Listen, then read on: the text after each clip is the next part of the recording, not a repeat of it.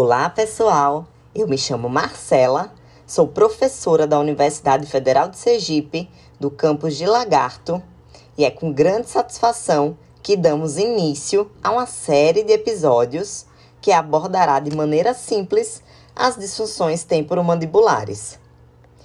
Esse podcast está sendo desenvolvido pelo projeto de fisioterapia bucomaxilofacial e funcionalidade e tem como propósito expandir e informar a respeito da atuação da fisioterapia bucomaxilofacial.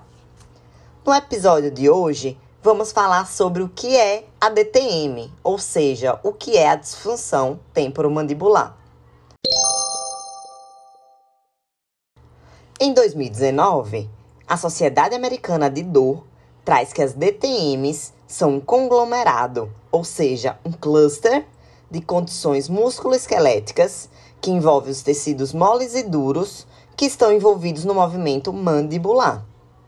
As DTMs podem ser agudas e crônicas, de causa articular, de causa muscular ou ambas.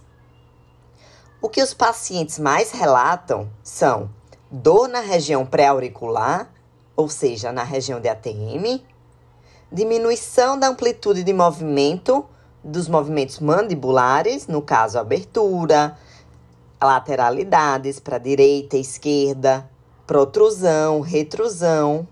Além disso, relato também ruído na ATM durante esses movimentos mandibulares.